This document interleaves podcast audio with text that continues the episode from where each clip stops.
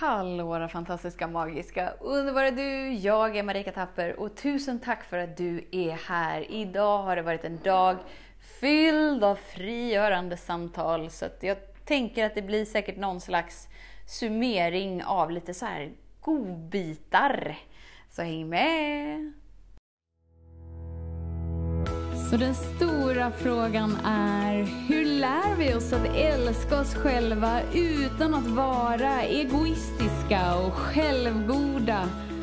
Det är frågan och denna podcast den kommer ge dig svaren på det och mycket mer. Mitt namn är Marika Tapper och varmt välkommen till Hemligheterna bakom att älska sig själv.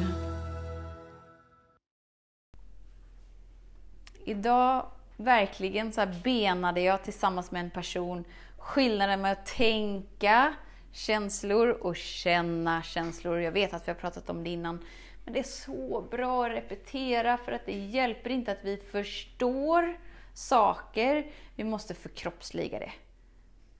Så att det blir så här känslan av att men jag förstår allt du säger Marika, men jag upplever ändå inte det du pratar om. Nej, och det är okej. Okay. Och det finns många anledningar till det. och en är att du ska inte uppleva det du inte har tillgång till precis just nu. För vi kan inte få tillgång till det genom vår förståelse. Så du får inte tillgång till den villkorslösa kärleken, den pulserande njutningen, lättheten. Du får inte tillgång till det genom förståelsen, utan det är en förkroppsling som sker genom din vilja att släppa taget om förståelsen och landa in i upplevelsen. Och känslor är ju verkligen våran, våran raketportal in i det. Så när vi tänker en känsla, om vi nu tar när vi blir triggade till exempel. När vi tänker en känsla, då är vi i tänkandet av värderingen. Liksom så här, vad säger den här känslan? Eller du har triggat den här känslan i mig. Eller jag borde inte känna den här känslan. Eller, alltså vi tänker. Vi har ett resonemang med känslan. Ja, tårarna kanske sprutar. Ja, kroppen kanske skakar. Ja, kanske att ilskan liksom gör att du blir alldeles varm. Men så länge som du har ditt resonemang igång så tänker du fortfarande snarare än att känna känslan. När du känner känslan så är det inget drama, det är inget lidande, det är bara en, en ren och skär upplevelse. Precis som upplevelsen av att skratta. När du verkligen ger dig hän att skratta så att tårarna rinner och du får liksom magknip. Det pågår ingen tankeprocess då. Det är inte att du tänker glädje och att det är det som gör dig glad. Utan du är fullt uppslukad i glädjen och när du är i glädjen så kan liksom inget annat existera för att du kan inte tillåta dig att känna glädje och rädsla samtidigt till exempel. Och precis så är det liksom med sorg och rädsla och ilska. Att när du blir så fullkomligt uppslukad i upplevelsen så existerar ingenting annat utan du bara liksom låter det forsa igenom dig precis som du tillåter ett, ett glädjeskratt forsa igenom dig. Det är inte så att du liksom brister ut i skratt och det är så kul så du liksom kissar ner dig. Det är inte så att du så här och så försöker du liksom placera in det i kroppen. För om du skulle försöka det, eller om du har försökt det för att du är så här upplevelsen av att oh, jag skrattar nu, jag borde inte skratta precis just nu. Eller hur är det verkligen att du spänner kroppen och verkligen anstränger dig för att det ska landa in i en? Den ansträngningen är vi i hela tiden. När vi tänker känslor snarare än att känna känslor. Så om du om tårarna rinner och ilskan är där eller du bara känner dig alldeles fry, frysmode. Om du liksom har ett resonemang med dig själv om varför du känner det du känner, då vet du att du tänker känslor. Men när du, du kan ha ett resonemang pågående, fast du är inte involverad i det för att du är utrymmet där det får frigöras. Det innebär att du inte liksom spelar med i dramat. Ja, men då känner du känsla. Och ju mer du landar in och känner och känner och känner och när du kommer till kärnan, då existerar inget drama. Då existerar ingen dialog. Då existerar ingenting med någonting förutom upplevelsen av att vara uppslukad i känslan. Och det är där du frigör dem. Och vi kanske inte kommer till kärnan första gången, för vi är så vana vid att tänka känslor. Därför så måste vi repetera det om och om och om igen. Och att det kommer liksom som olika fasader, för vi behöver aldrig liksom leta efter i nästa frigörelseprocess, utan det räcker att du är närvarande i livet så kommer det dyka upp. Och det dyker liksom upp i olika volymer och olika, olika fasader, och olika smaker och olika nyanser. Allt för att vägleda dig hem till dig. Så du behöver inte liksom ägna så mycket tankekraft att analysera vad är mitt nästa steg? För enda anledningen varför vi gör det är ju för att vi har ett trosystem av att vi är fel och inte tillräckligt bra som vi är, så att vi måste kämpa och bli en bättre version av oss själva. Tänk om det bara helt enkelt inte är sant.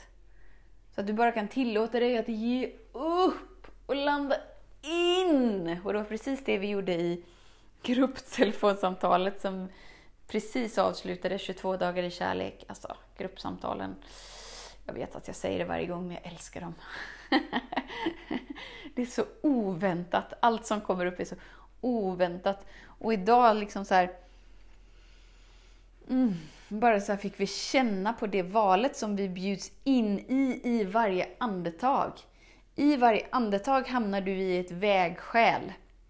Antingen så liksom tar du vägen in i rymd och villkorslös kärlek och tillåter dig att landa in där. Och när du landar in där så slappnar du av. Och när du slappnar av så är det som att det blir liksom att hela kroppen tar en längre utandning. Vad händer när vi tar en längre utandning?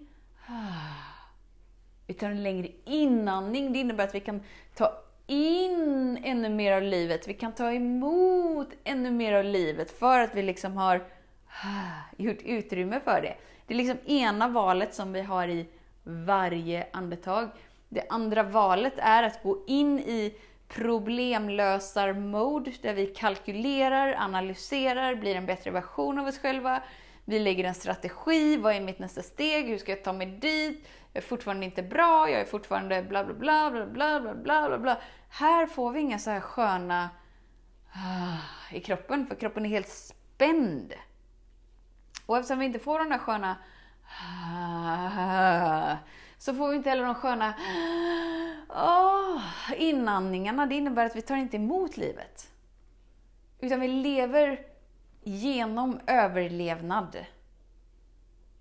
Och är normala snarare än naturliga. Så livet liksom vill överösa dig och bara så supporta dig och ta emot dig och ta hand om dig i varje andetag. Och i varje andetag får du ett nytt val och du kan välja oavsett vad du har valt hittills. Och när du väljer att glassa runt i rymd, då är allt tillgängligt. Då kan du välja precis vad du vill och då lever du i en fråga av Vad finns? Vem är jag? Vad är möjligt? Och det är inte att du ställer de frågorna för att du vill ha ett svar, utan du är helt i upplevelsen av rymden och bara så här Oh my god, det är så coolt! Medan om vi lever där vi inte andas riktigt, då är det så här, okej, okay, men vem är jag? Vad är mitt nästa steg? Hur ska jag ta mig dit? Jag måste göra mig av med de här grejerna, jag måste bjuda in de här grejerna, jag måste bli mer av det här, jag måste bli mindre av det här. Och det blir så stressigt. Och livet blir så litet och livet blir så hårt. Och vi använder så mycket energi på att hålla hela maskineriet, a.k.a. teaterspelet, a.k.a. illusionen av verkligheten igång. Det krävs mer energi av dig än att landa in i rymd och låta dig vara supportad, låta dig vara älskad. Ja, det är ett annorlunda sätt, så vi måste träna oss på det. Och vi landar inte in där genom att vi har valt det en gång, utan varje andetag. Eftersom att det är ett oändligt universum, så när du tror att så här, nu är jag avslappnad, om du tillåter dig att utmana dig lite till så kommer du bara säga Oh my god, jag visste inte. Oh, jag kunde bli ännu mer avslappnad.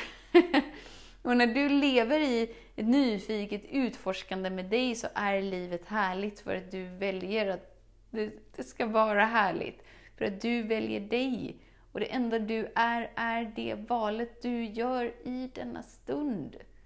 Så det spelar ingen roll hur livet har varit hittills. Och det spelar ingen roll vad du har varit med om hittills.